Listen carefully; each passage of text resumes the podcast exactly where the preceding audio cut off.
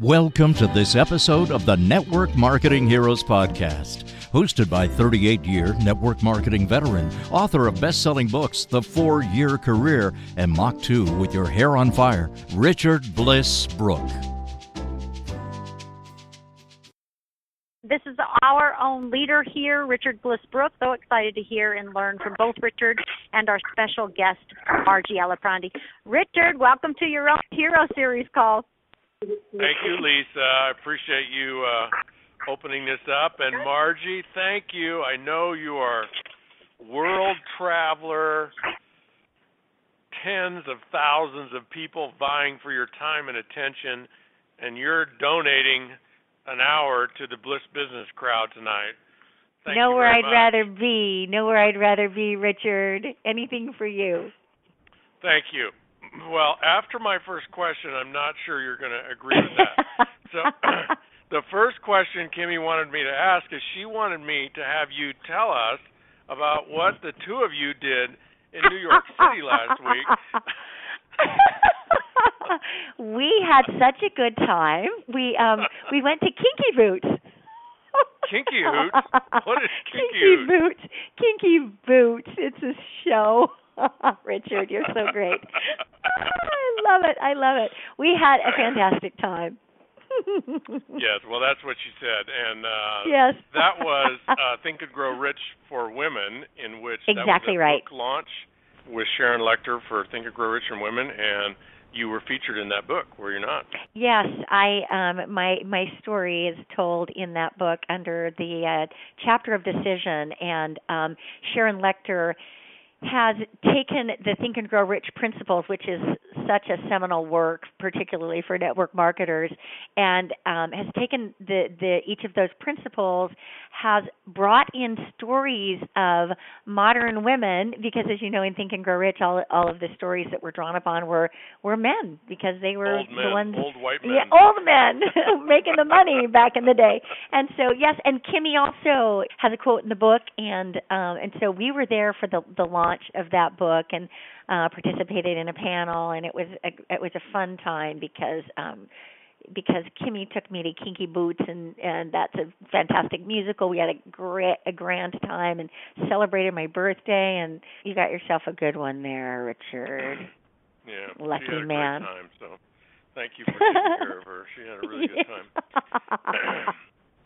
All right, well, let's get into um, our hero interview. So, for those of you that might be listening in for the first time, the Bliss Business Heroes calls are a little bit different than interviews and calls that you may have listened to in the past. We we drill down on details and statistics from our heroes. We drill down on their actual story about how they got involved in network marketing and what some of their trials and tribulations are. But we really Uh, our brand in these interviews is statistics. I'm a statistics fanatic when it comes to building a business. I like distributors to create business plans and and figure out what they want to accomplish and what it's going to take to get there and then you know get in a some kind of relationship with somebody that partners with you to to make sure you stay on track and so we're going to ask Margie about some of her stats and some of her philosophies around that tonight and she's also featured in the four-year career so maybe we'll ask her a little bit about if she, if she's found any value in that book or how she uses it but how we're going to start is with Margie's story and Margie, your story is uh, is in rarefied air. You have one of the most captivating, one of the most extraordinary stories of anybody I've ever met in network marketing. And what makes it unique is the length of time that you spent building one company and not a company that has always been in the limelight not always been the favorite company in the industry, not always been the fastest growing or the shiniest star, lots of adversity, and yet you've powered through that to build an extraordinary organization. And just to like uh, eliminate any anticipation, Margie Aliprandi has personally sponsored in her 26 years about 400 people. And out of that, she has developed four extraordinary legs, probably lots of other legs besides that. But most importantly, a group of 80,000 distributors all over the world that produce 18 to 20 million dollars a month in business. And those statistics right there, those are compelling, those are inspiring, and what is built into those, Margie, I am sure, are hundreds and hundreds of stories, some of them full of uh, tears, some of them full of laughter, some of them full of celebration and and joy. And uh, so we're just going to want to get a couple of them out of you tonight, starting with how did you get introduced to this profession and by whom? Um, so I grew up in Utah. I was very familiar with the business model because from the time that I was maybe 18 years old, I was regularly pitched by somebody who would tell me, "Oh my gosh, you would be so good at this." And and I had such resistance and sort of like threshold issues because I did not I did I just didn't like the idea of like pushing some ideas on my friends. Like I really had sort of that traditional resistance and um at at one point my father became involved with the granddaddy of all companies and um all network marketing companies and he he just kept trying to have me see the light right? Like trying to i went with him to a dream night and and man i could get inspired being there you know and and free enterprise day. I went with him to these these things but there was still a threshold issue for me and i i told him at one point dad you got to back off because i would rather wash toilets for the rest of my life than do what you do. So is that like I mean, talk about taking the stance. That's negative. And then, yeah, like like I, I, uh, Marty, you were a hater. I, I didn't just say no. I said hell no. And so I think it is, you know, kind of ironic that now all of these years later, and and probably me, I would say probably within a couple of years of building my business that, that began, I began in 1989 um, that my response was, "Oh my gosh, I was born for this." So, I mean, that's a that's a that's a big 180, right? Yeah. So, what changed in your life that made you ready to listen? What what I call leaning up against the door, and mm-hmm. somebody opens mm-hmm. the door and you fall right in. What had changed? Two pieces. Your childhood two pieces. Um, one that um, I found myself with circumstances where I had an immediate need, and I didn't like my options. I um, was a single mom with three little kids, five, four, and two, and I didn't want to go back to teaching junior high school music to create a living that would be, you know, meager at best and um, would take me away from them. So that was one piece. However, I've never been the sort of person that can do something just for money. Like if it doesn't spring from uh, you know, some a deep wellspring of passion and vision, like I can see something that's extraordinary and I want it, you know, then I can't I can't do it. I, like which is where my resistance had come from in those early days. Like I don't care how much money you dangle before me. No, I can't see it. But then what happened and this is kind of a, a story I don't tell that often, so I'll give you the Cliff Note version what I was doing at the time is I was doing some acting and television commercials and industrial films, and I got hired to do an industrial film for a nail gel product that was a network marketing company. And as I was doing this as their spokesperson, and I was a real believer in the product, I thought, you know, if there was ever anything I could sell, this would be it. And um, and so fast forward a few months later, I was grappling with, am I going to go back to teaching school? And somebody presented this product and said, let's go take this product and let's find a network marketing company. Trust me, let's take this product and let's find a network marketing company and um and and and then you would, you know, you'd ideally be one of the lead distributors or whatever. So um what happened is the the switch was I found something I was truly passionate about. Like I knew I could talk to people all day anywhere about there was value in that. Like I can sell this thing and and I did. I with that one product and obviously there were others in the company, but I didn't focus on them. With that one product, I made my first million dollars.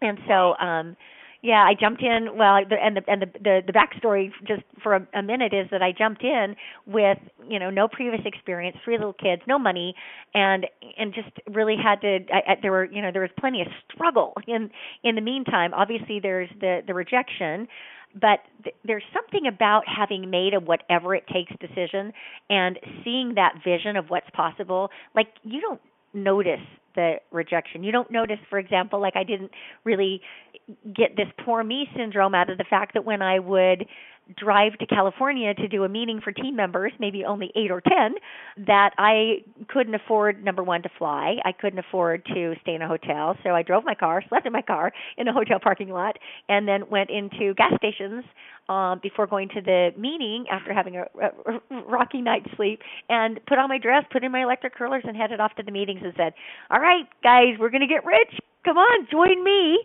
And uh, we're going to become millionaires so it, it but none of that like i i wasn't thinking oh poor me that i have to sleep in my car i was just like that's what had to be done in fact i it didn't even register that you know this is a a, a, this is a weird situation. I just did it because it, it was the way that I could get to my people, help develop a team, and um, and so I think that whatever it takes decision is really big. And I think having a vision of huge possibilities and holding to that regardless of whether other people see it with you or not and just one foot in front of the other i think there those are some real keys in those early days. Within a year i was making more money in a month than i could have made in an entire year teaching school. And then as i said you know within 3 years my first million dollars. Okay, so let's talk about well first, because uh, I think people might want to know that company was Images, right? That company was Images, yes. Yeah, yeah. Okay, so what exactly was the product that was so compelling that you were making five figures a month a year after you started promoting it? It was um, a nail gel product. That was just at the time when gels were really more popular to as a nail application than acrylics because acrylics, you know, were so toxic and so people were having them done in the salon. It was pretty expensive. This was a little box where you had this lamp and some gel that you could brush on your own nails. And so it really, it actually required some skill. Richard, you laugh, but let me tell you this: I had as many men selling this because they could see the money.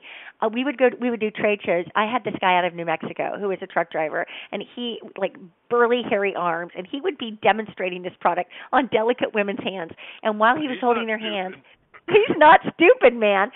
While he was holding their hand, he would say, "You know what? There's a business opportunity here." That he'd put their hand in their in the lamp. I mean, they're not going anywhere, and and we would blow out of that place, you know, with a bunch of people signed up and maybe 40 of those systems sold. People were making thousands of dollars in a weekend, and so you know it it was very um it was yeah i mean how silly right it was a nail product and i had as many men do, doing the business with me as women all right, well, let's talk about your building launch. So, statistically, in your first three or four months, and I did ask you this ahead of time, so I know you've researched it because that was a few days ago. How many people do you remember personally sponsoring in your first 90 days or so? So I sponsored a lot very quickly, and um, and I'm guessing in my first 90 days, probably I don't know, 30, 40, 50, something like that like fast. I, I was yeah. I, I was off to the races pretty quickly. Yeah, and so speak to for a minute, Margie, just from a training standpoint for people. Okay, you may have done that just because of your blind enthusiasm or, or your sense of urgency, but after 26 years of coaching and working with people, what have you found about how important it is that people launch quickly and that first three or four months personally sponsor a bunch of people. How have you um, found that to be important? I, I there are some things that after doing it for 26 years like you just know stuff in every cell of your body and whether you've been with your particular business for eight years and you decide that today will be that massive action day and you're going to give it a good hard run I don't know anyone that has made it to significant income in our business without that massive action period. And the sooner toward the beginning that it can happen, um, the, the better. Now, I'm one of the really cool things about what's happening in my world right now is that my 21 year old daughter, um, who did not really anticipate ever becoming involved in the business has joined me and i'm watching her move into max, massive action. She's bringing me five or six three way calls a day. Today she reached out to 35 people. Like she's in massive action and as a result i'm seeing what happens and like i'm just it just reiterates everything that i know and that is you need to have um, a stint of massive action. And it and and don't lose heart if you're you know years into your business and you've never had the growth you desire because you can it can be as as easy as a decision that happens today. But it is it's essential because so many magical things happen. You begin to create momentum. I, you know, so much is talked about company momentum. Well, company momentum can come and go if you never get individual momentum. And so, um, what this massive action, first of all, the other thing that happens is you get really good, Richard. Like at first, you're trepidatious about your inviting language and what do I say about this and how do I describe it and how do I follow up. Let me tell you, if you're talking to that many people, you know, regularly, you get good fast, and so your ratios improve and and then you can and because you're learning what doesn't work also you can mentor better i mean it's just so essential that you take that learning curve at a clip where you can demonstrate some early success and and help others do the same okay so in your first year i got the note right here so you don't have to think about it you uh, researched that you probably sponsored about 100 people your first year. Yeah. And that's an enormous amount.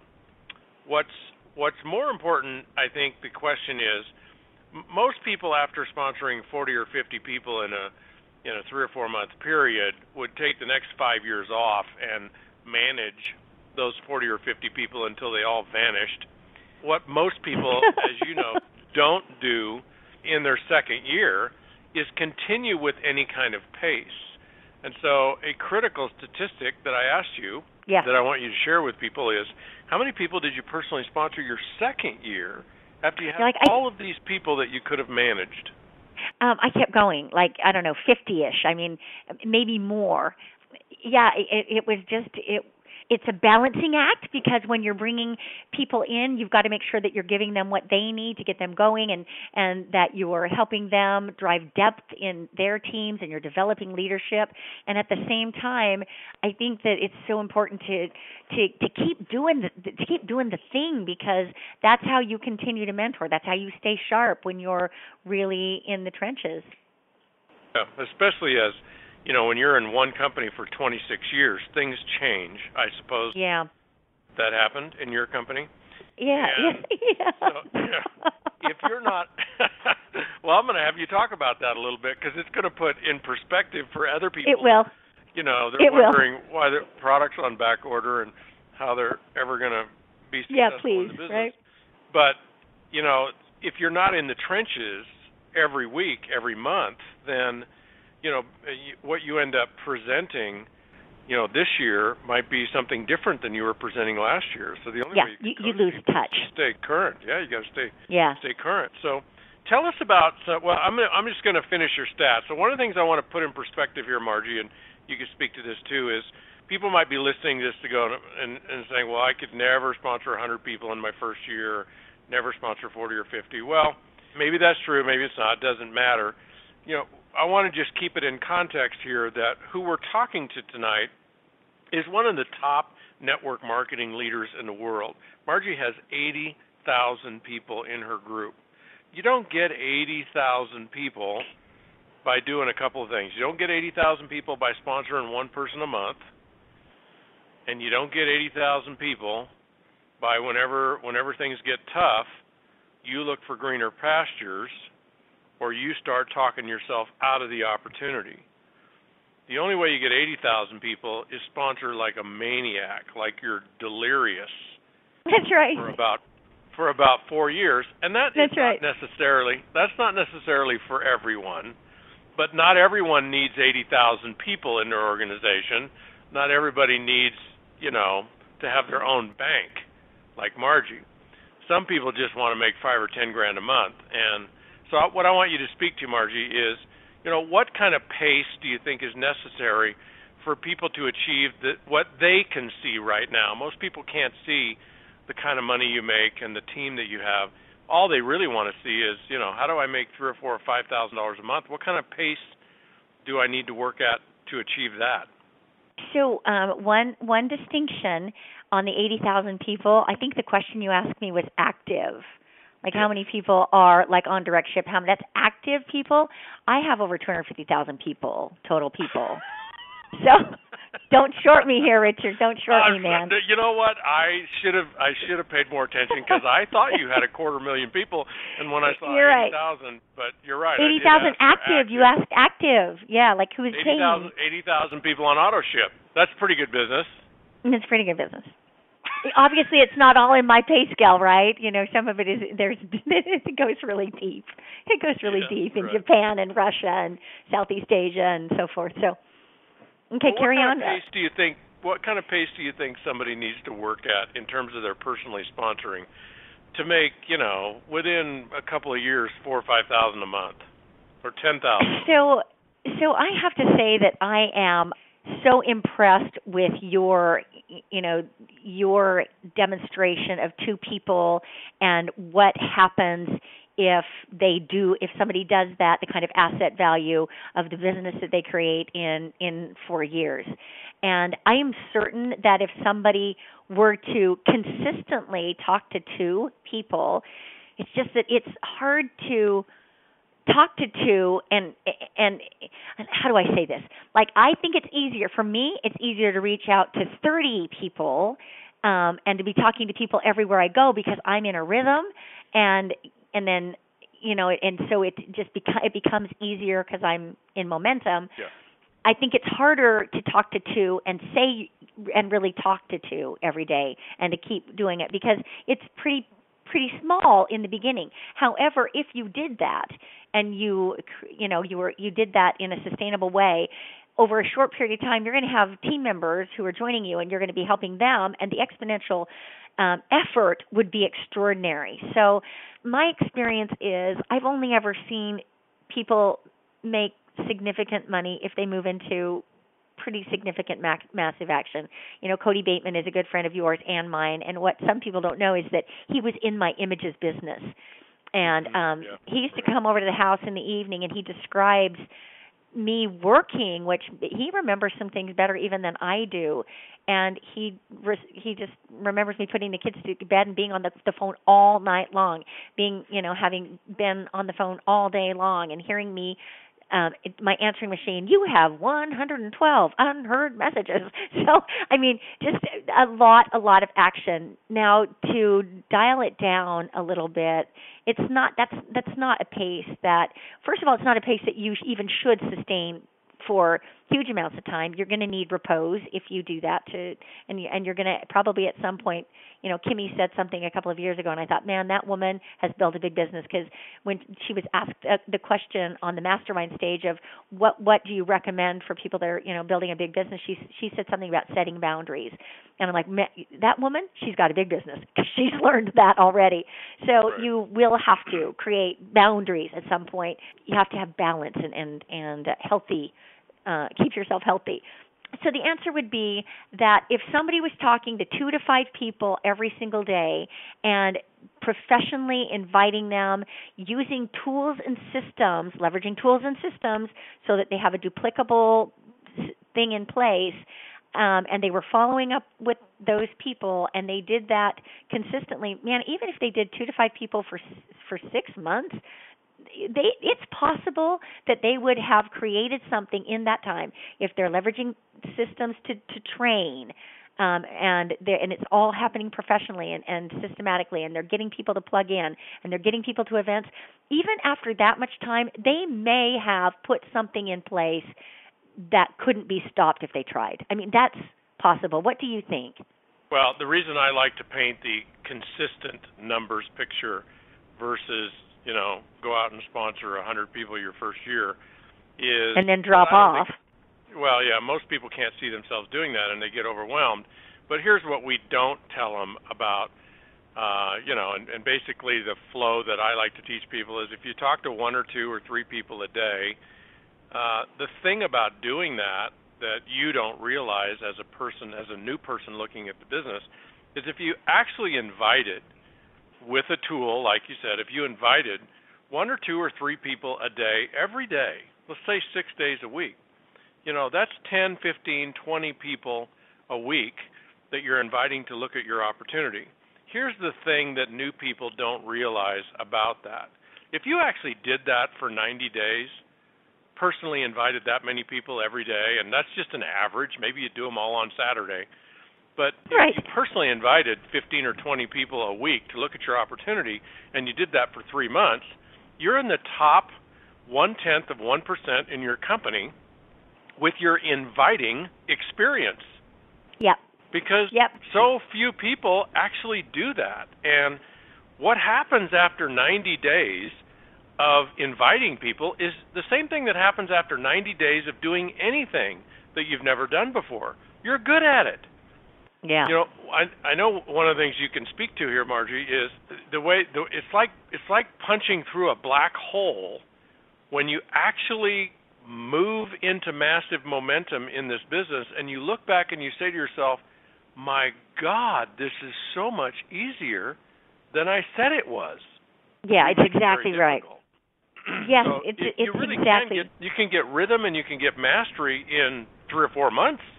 You can. Consistent. I mean, to the point that you can that you can because the the lessons come very quickly. I just have to keep referring to my daughter if I can right now because yes. I'm watching her. She's 21, and I'm watching her learn in two and three weeks, sometimes two and three days, lessons that take some people years to learn because they don't have enough activity to learn those. Like she learned very quickly, oh my gosh, like we've got to be really strong at moving people into action like the minute they sign up. She's already, you know, she's already learning. Wow, they fall off the radar fast.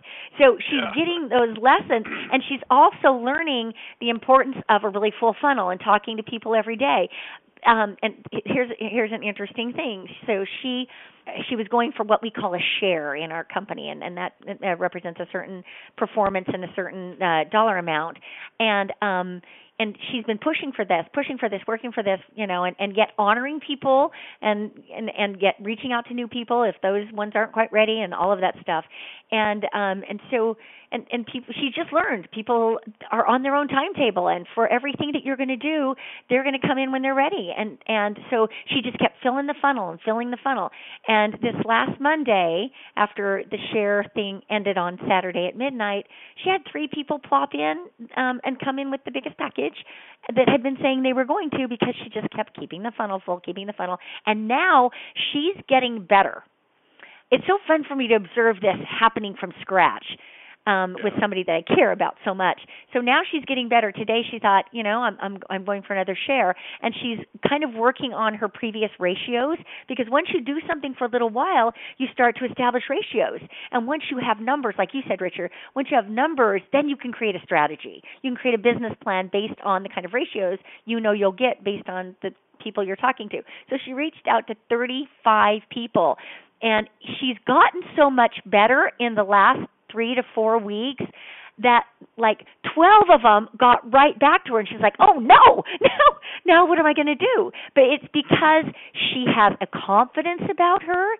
She has she's experiencing that it works and believe me, she learned really fast how frustrating it can be and how many people are going to say no, even the ones you thought would say yes. And so she's just getting the learning at an expedited pace. She's been doing it for under 30 days right now. And so when you say mastery in 90 when you're putting yourself out there consistently and like you say one even one two or three because the exponential build of that will mean that within a few days you've got a handful of people that are getting started and if you help them duplicate oh my gosh yeah like you'll have yeah. a thriving business with consistency yes for sure she's uh, that that has to be so inspirational for you Margie, oh my to gosh. mentor her and to watch her and like just as you were describing that, I was, you know, thinking of, you know, even with it, with the lifestyle that she's enjoyed and the life that she's had, how how does she deal with when somebody says, "Oh yes, I'm going to do this. This is great. This is so fantastic. This uh, I'm going to talk to five people. I'm going to, you know," and you call them three days later and they go, "Oh no, no, I'm not. I'm not doing." I haven't right. done any of that. right, right, right, right. De- dealing with people who don't do what they say they're going to do. Say they're going to do. Frustrating thing. Yeah. Right. So tell right. tell us about some of the uh, adversities in your 26 years with essentially essentially one company. I think it would be fascinating for people to hear what what happened to images and what did that morph into and and then you had a like a pretty good run for 10 years and then some really fascinating things happened. Things really fascinating. I love that you call them fascinating. well, they are to me. They're fascinating. Well, so here are the high points. Um, so I had completely built my my business around this nail product, and the person that sold it to our our founders told them that you know the primer doesn't have any acrylic acid in it, and so it's really safe for home use, even if people are sloppy with it, no big deal. Well, it wasn't true, and the the product did have some methyl acrylic acid, not quite as toxic as acrylic acid, but not designed really uh, for home use, and and it was un- unbeknownst to any of us. My diamonds their fingers started breaking out with blisters, Richard. and they would I come love to that. They I loved it too. Well, I know I didn't love it at the time, but I mean it's a great story, right? You're either building your business or you're building your story. So they would come to meetings and they would sit on their hands and hide their hands. People go, Well, let me see your nails and they'd be like, No, no, no, no, not so much. Literally like blisters all over and at first we thought it was isolated, maybe just a few people have a super allergic but no, it started being really pervasive. so it um almost to the point that it became epidemic. We had to pull the product, and my whole business was based on this. And because we had a sort of mad scientist, he was trying to create a new gel, and and and so we had like all of these different iterations. And I was trying to hang on to my people and go, try this one, try this one. Oh, this one's rubbery. Oh, this one, I don't even need to put it in the lamp. If I put it in the sun, it burns my hands. You know, I mean, it's just like, oh my lord. So it was um my first lesson in you know, maybe don't build on just one product. Have some diversification. I can't believe that there weren't lawsuits or anything like that in those early days. I think it was because I, I believe that people really knew we were that I at least was trying trying my best to try to find solutions and anyway so um so I lost a portion of my business as a result of that and then okay, stop um there stop there okay. stop there all right lost a portion of your business and as you know Margie whether it's a big setback or it's a modest setback, how people reboot, how people craft a vision and get themselves motivated for a second run after a significant setback. How did you do that? Um I at that point had fallen in love with how it feels to build like it really was in me and I knew we had to shift and I knew it was not going to be able to be on that um was not going to be able to be on that premise of the nail thing anymore. Um I I hang on I hung on to a handful and really Richard it was pretty pretty sustainable loss, but I was already in love with the model and so the next direction became the next flagship direction was to start talking about these safe products that we had that were pretty extraordinary. And there was a company whose motto was all of the good none of the bad. And i had some team members just a handful of them that challenged that. And a couple people made an audio tape. Um and um and we just shift we just changed directions. I i, I don't know what to say that I drew on other than I knew I wasn't done. And I knew there were people who needed help and anybody that stayed with me I redoubled my efforts that we were going to figure this out we were going to shift directions we were going to make this happen. And I don't know I just had a, a strong emotional resilience through it. Um the next chapter was that over the course of about the next year I had about 8 or 9,000 should we say the name of the company? Distributors come come come from Nu Skin at the time. Um and uh just it was kind of a it was a it was a, a challenging day in Nu Skin history when um people were kind of hitting the wall and that that comp plant was pretty comp plan was pretty de- um demanding. And we had a cleaner product story. And so they kind of came in, they came in droves as um as a result of some of these audio tapes that a few of my team members who stayed started circulating. And so um another you know really booming period that lasted uh, a little while. Um it had its challenges. We were still a small company. We're now growing really really fast. I'm doing my best to you know to to support leaders a lot of them a little bit heartbroken. They came over maybe not with the ability to rebuild because their heart was you know their their hopes had been dashed and and maybe they didn't have it to build again. And um, and then we were just, you know, we were making some dumb mistakes as a company. I guess I shouldn't say we because I wasn't the company, but let's just say there were some some um, unfortunate decisions being made at the at the company level, and um, over time, a lot of them started just sort of trickling away, and then there came a lawsuit, and we had to change the name of the company, and um, I remember that. You remember that? Yeah, it I was do. um yeah, kind of back and forth. It was over the nail product actually, not not a disgruntled distributor, but the person that had brought the nail product crossed swords with the owner and they went in a lawsuit and anyway and and, and we had the name images and all of a sudden there's a company that we're now we're getting big there's a company called images in california that is been that has trademarked their name and we hadn't so we had to change our name. And to eh, to protect our owners and to create a situation where there was no successor liability to the new company they made us um, sign new applications. And so in one day, Richard, my business went from 20,000 people after already having taken one hit and me building it back up. It went from 20,000 people to 10 in one in one night. It So- was just like, so "Oh, okay." So, so your company, for some legal mumbo jumbo reason, in the middle of your build, sounds like you've been at it for a few years. Couple couple and a half, yeah. Said tells every distributor you have to sign a brand new agreement, or you're no longer in the genealogy, That's right. and you lost half of them. Yeah, there was just there was just enough deflation and Yeah, um, yeah, other sure. challenges, other challenges that they just went, no, not worth it. Goodbye. Right. Um, Right. yeah, mhm, yep, half, Okay. half. and you bounced back from that with the same emotional resolve. Um, I I did, I I did, and um, and I I got you know like the beginning of a of a decent round, and um, and then you know there were just there were some other challenges. I decided I was going to take a pause. We won't go into those. You you and I probably both know what they are. Um, Okay. Yeah. but um, They would there were floor some- people. The challenges you have been through in your 26 years would just have people aghast. They would it would it would just floor people what you have been through and yeah, like You know, no excuses to anybody else, right? If you're disappointed about something, like get the freak over it because it. yeah, yeah, there's there there you can always choose to focus on the negative even if the negative is really atrocious. You can you can choose to let that be your focus or you can choose to let your desires and your dreams and the people that you care about around you be your focus. You can always choose what you focus on and you know some people choose to focus on the positive even in the face of insurmountable odds and other people have insurmountable favor but they choose to focus on the one or two things that aren't right i mean it's always a choice always a choice. And you you said something earlier, Marjorie, that that this could be like a badge of honor for you. You said the first thing you said when I asked you how you bounced back from that, you said, "Well, I don't know, but I just knew I wasn't done yet."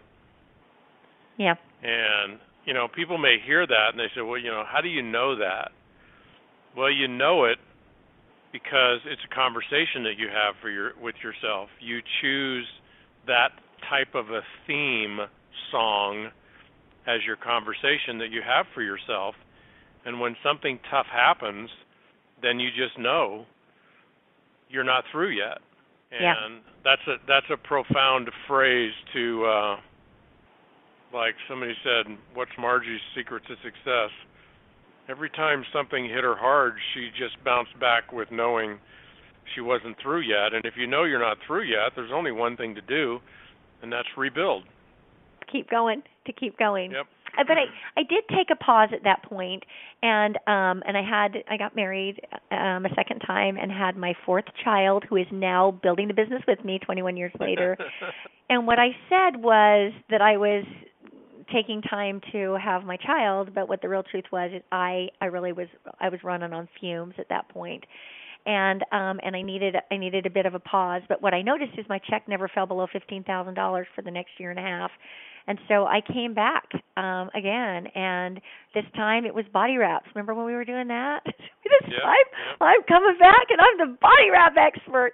And we had a really significant build with that. So and you know and then at that point some of the seeds that I'd planted in this international market I, I just remember that the first time I realized that that check from Russia wasn't thirty two hundred it was thirty two thousand dollars and how that felt you know to have this international business now growing and I and I guess you know like I know you've got your two or three favorite stories and I guess that I guess that is really if we want to go to a story I guess that is really my favorite story because to me it demonstrates everything that really matters about this business. And to sum it up, it is that there is a sowing season and a reaping season. Now for some, like like I I'm eternally grateful to the founders of our company even though there were many challenging times like they kept the doors open and and they they had products that worked that created loyalty. You know, I mean, there were many right things, even though there were some pretty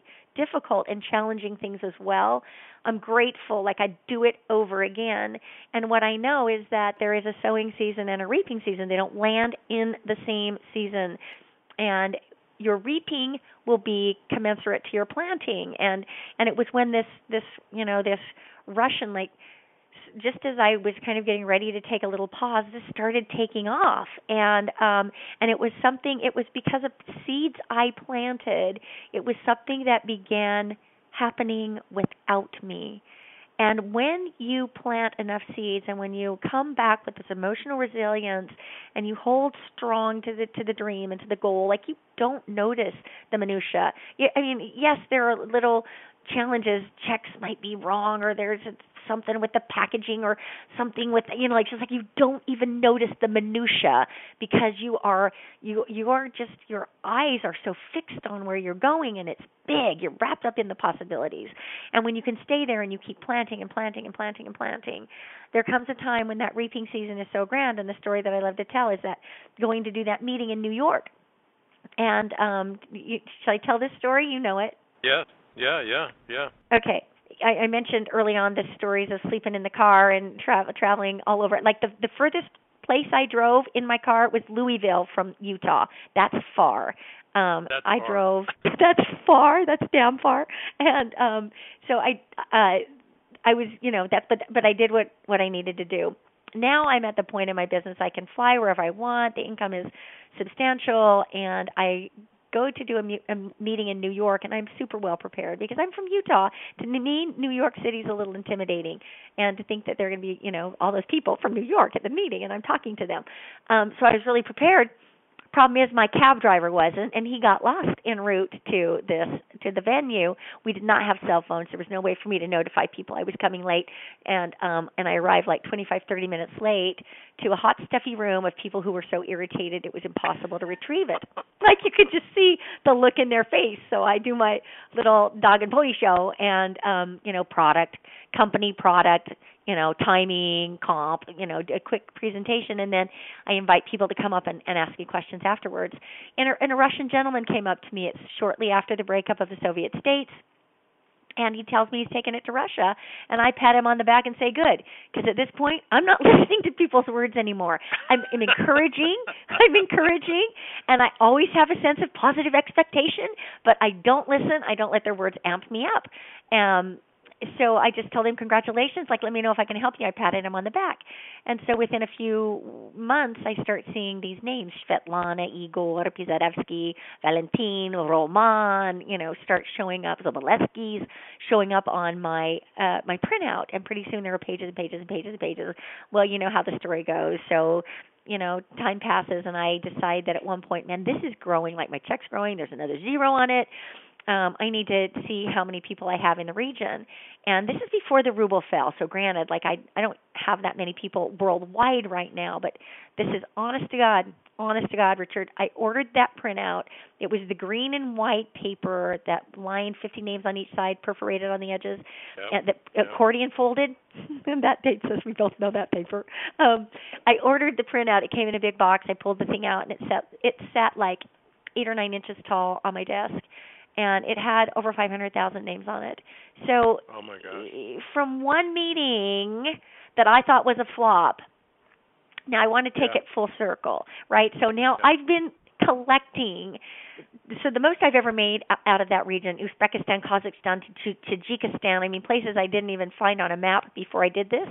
Um, the the least I've made is ten grand out of that monthly. The most I've made is forty three. Um, so it's been significant income over 23 years as a result of one meeting. And so it's that sowing season, reaping season, not in the same season. You keep planning, the reaping will come. Now, I was in Bulgaria. This is to me the sweetest ever. I was in Bulgaria last year, and one of my mentors taught me that, you know, when you're on stage every now and then, like getting an award or whatever, pause and take it in. You know, just like breathe it in. And so I'm getting ready to speak to this sea of faces, thousands of people. And I just paused for a second, and as I looked into the faces that I could see, and some of them I couldn't because it was like stadium like big, um, I thought to myself, what if I'd quit? What if I'd quit? And the real coup de grace came. So I just was over flooded with, you know, like emotion and and um, gratitude and little pat on the back for staying the course to myself, you know. But the the the coolest thing of all was on the gala night at about one o'clock in the morning. These things they go on and on, you know. They invited the children to the stage, and this is only Bulgaria. Like there, are there are you know more, but this was the people who came to this region for this event and 250 kids from the ages of 2, 3, 5, 8, 9, 12, 18, 20, you know, 25 year olds come to the stage, 250 of them. And I looked at that group and I just thought the ripple effect. Oh my Yeah. freaking god. I I you know, just like I started this business to give three kids a better life. And I had the tenacity to keep going when other people may have quit. And Yeah. now look at the ripple effects. No, it's it is um it's huge. It would it would be interesting to see if you could look at a giant pond or look at the ocean and look at what kind of rock or pebble or boulder you dropped in a shoreline if you could trace the ripple effect to shores thousands and thousands of miles away. Yes. That's your story, Margie. You you um you kept throwing boulders in even when perhaps you know all logic said It wouldn't have made sense. Yeah. yeah does, this doesn't make any sense but if what you know is that you're not done yet and you're being driven by a vision of a better life for three children four children it's pretty amazing okay to wrap this up i have um, three questions for you Okay. the first one is what is the most expensive mistake? Maybe you made it repetitively, maybe it was a one time mistake. What's the most expensive mistake you've ever made in your network marketing career? Um, I think I got to say, well, I'm just going to go with the first thing that came to mind. I don't know if it's the most expensive one, but in in the early days when I came in, because I I kind of came in as a hurt and pup, you know, out of a marriage, a lot to prove. Like I really came from a competitive mindset, and I even felt competitively with my like my top leaders. Like I I just had this sense of competition, and I think that cost me maybe not dollars, but I think it cost me joy in some of the early days because I just was so freaking competitive. Um and so I think that as I've it was really in a lot of my I'd say my my male characteristics in those days. And as I have re-embraced like sort of my own complete self, I'm a lot more heart forward and it was a short-lived phase, but um I think I think it cost me some joy. That's the most profound thing you've said tonight for me. I I believe that competitiveness both with our own teammates, with Crossline and company to company is is one of the things that really has held us back professionally Yeah. as a profession Yeah. because it's just not it's just not pure energy. It's not holistic energy. Mm-mm. It's not the energy of love and joy. And for for us to win, all too often somebody else has to lose, and that's not good mojo. So it comes from a place of thinking it comes from a place of thinking there's a scarcity of of all yes. things. There's a scarcity of acknowledgement. There's a scarcity of money. There's a scarcity. And there just isn't. You and i are so on the same page with that idea for no this scarcity of recognition. No scarcity of anything. And it comes also from people feeling like they have to prove something in Yeah. order for them to be enough. They have to win. Yeah. They have to be Yep. number one.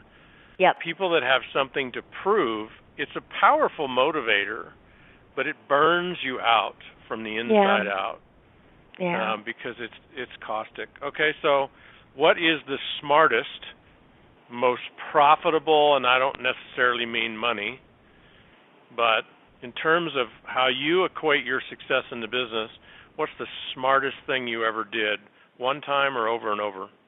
Um, so the smartest thing I did on one level is I stayed, even when it didn't seem to make sense. That's that was hugely smart. But the smartest thing that I've done over and over again is um, to return to service. It, it starts to feel wonky. I mean, in in a I sent a post out the other day that says in you know in a profession where overnight success stories are trumpeted from the rooftops, it's really easy to get pulled off balance and to not enough ourselves and our teams and everything else. And and when we're in that place of tr- strive at striving to prove something or going for our own agenda or a rank or whatever like what i have learned i've i have created the ability to pull myself back consistently and easily. If i get thrown off even a little bit now man i can feel the imbalance and i can get right back on to really truly coming from a place of love and service and just truly caring so much about people that they cannot they, they could never question your motive because they can feel who you are and and and and what you really want for them Yeah, absolutely beautiful. Well, when you put those two together, your biggest mistake and the smartest thing you ever did, that's a perfect yin yang marriage. You black and white, that's front of the hand, back of the hand, and I, I would uh assess Margie that that's the key to your success. So, that's beautiful stuff. Okay, Thank a couple you. more questions. Well, actually just one more question and then a wrap-up statement. So my last question is I know you're not done yet, even now, with 80,000 active auto ship people around the world. you're not done yet. You you just did this book with Sharon Lechter. You just did a book last year, uh, first worst best, best worst first, first worst with martha finney yes Yes. good try good try best worst first. I get those mixed up, but it's a fabulous Yes. book. And I was just in prep for this call. I was studying your website, margiealiprandi.com, which is a phenomenal site, just full of a wealth of gems and value. So my wrap-up question is, what are you up to for the next decade, and what is the legacy that you're creating now? What what is I'm not done yet? How, how does that show up in the next five to ten years for you? So I um I'm gonna I'm gonna make it a short answer, um, but it, it it kind of has it has more subtext that I you know than I can share in the time that's left. I had a profound sort of enlightening I don't know download experience about a year and a half ago when um, I read the book Half the Sky at Sonia Stringer's suggestion, and uh, I'd been pretty clear that I, you know, that it's about you know, the rest of my life is about empowering people to live lives of full expression and to live lives of freedom and so forth. When I read that book, um, it it took on um, my with my years that remain and I believe that network marketing for all of us is a great vehicle for this because of the economic power it can get into people's hands, particularly women, would be to just move the needle a little bit on um, lifting up women worldwide, helping them um, to have a vehicle uh, which is network marketing. Any company, any network marketing company that's being done right, that they can create some economic power so that they can have more voice, and um, and helping um, them to see the gifts they have and step more fully into them. I really do believe what the Dalai Lama says that the Western woman will change the world, and I think network marketing is a fantastic vehicle. Um, and so that that's um, that's what the the final phase is about for me. Well, Margie, um, I know you and I could talk for a couple hours, and some people might even stay on and listen, but we, we promised them an hour, and uh, right Right. You delivered uh, millions of dollars worth of gems and wisdom, and I trust people took notes and, more importantly, are committed to taking action. Just one well, thing, you. folks. If you just take one profound thing that Margie said tonight and make make it your vow, your commitment to put it into practice over and over and over again, no matter what it is, even if it's just a thought process of maybe it's you know, I'm not done yet.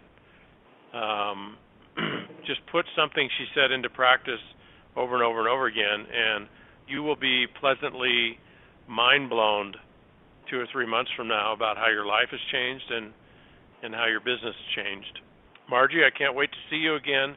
Thank you so Same, much Richard. for donating this hour of wisdom. Give me were, give me two seconds brilliant. to give me two seconds to say thank you for who you are to um, you know to those in in your company and to the and to everyone in the profession because Richard you have an understanding and a perspective and an objective of lifting the entire profession. Like as we see all these x gen y gen people joining us I know you intend for them to have an experience with our profession that will change the way people view it. And you're a strong and powerful voice and it's always I love working with you. You make me laugh and I think you are smart.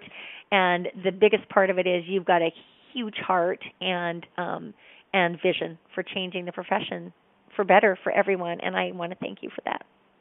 Yeah, thank you Margie. I appreciate it. Hey folks, we have 1 minute left so you can put that to good use by writing a name down of somebody you're going to professionally invite with a tool to look at your opportunity before the sun sets on your day. Thank you for joining Bliss Business. Have a great week. Good night, everyone. Thank you. Good night. Thanks, Richard. Thank you for joining us on this episode of Richard Bliss Brooke's Network Marketing Heroes Podcast. For more invaluable training tools, such as audios, videos, and of course his best selling books, The Four Year Career and Mach 2 with Your Hair on Fire, head to blissbusiness.com. For 10% off your order, use discount code HERO at checkout. If you're serious about building your business, make sure to subscribe to Richard's blog for all the latest tools and articles.